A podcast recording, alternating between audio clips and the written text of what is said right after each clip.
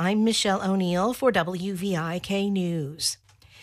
The next phase of Bettendorf's Forest Grove Drive project will start tomorrow. Construction will start in front of the TBK Sports Complex and includes parts of Middle Road south of I 80. City engineer Brent Morlock says the construction area is about one mile long. The Forest Grove work will allow for increased traffic and growth. If you drive the Forest Grove Drive and then Veterans Memorial Parkway in Davenport, um, that's really becoming a new intercity uh, interconnected between the two cities. Uh, arterial roadway, there's a lot of traffic that's pushing through onto there as, as both cities continue to grow north, um, especially Bettendorf. Middle Road will be completely closed between Competition Drive and Hopewell Avenue. Detours will be in place for both Middle Road and Forest Grove Drive. Competition Drive will remain open to access TBK and nearby businesses.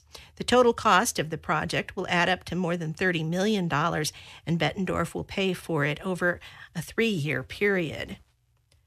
A year long anniversary celebration has started at a Davenport company known for its concrete sculptures. Isabel Bloom was founded 60 years ago and will hold several events in the coming year.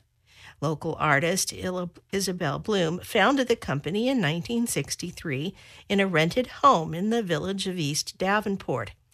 Co owners Donna Young, Kathy Nevins, and Bill Barrett bought it in 2011. Young calls the company a Quad Cities icon.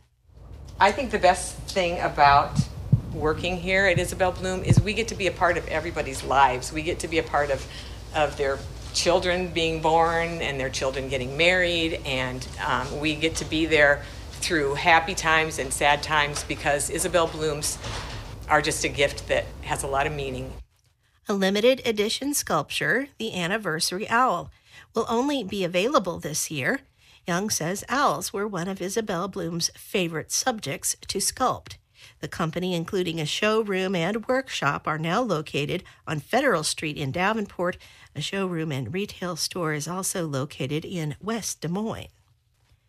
A new report has found the financial and staffing challenges facing Iowa's nursing homes have accelerated since the COVID 19 pandemic.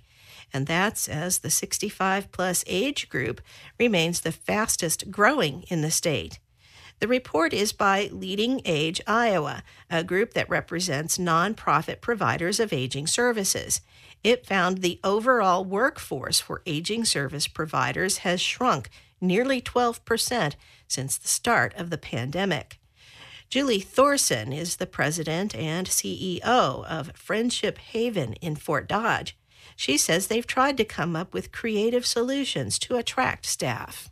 We have done everything from you know the basic raise wages of course and then offer many bonuses whether it's um, thank you bonuses or covid bonuses According to the report, 23 Iowa nursing homes have closed since the beginning of 2022. You're listening to WVIK Quad Cities NPR.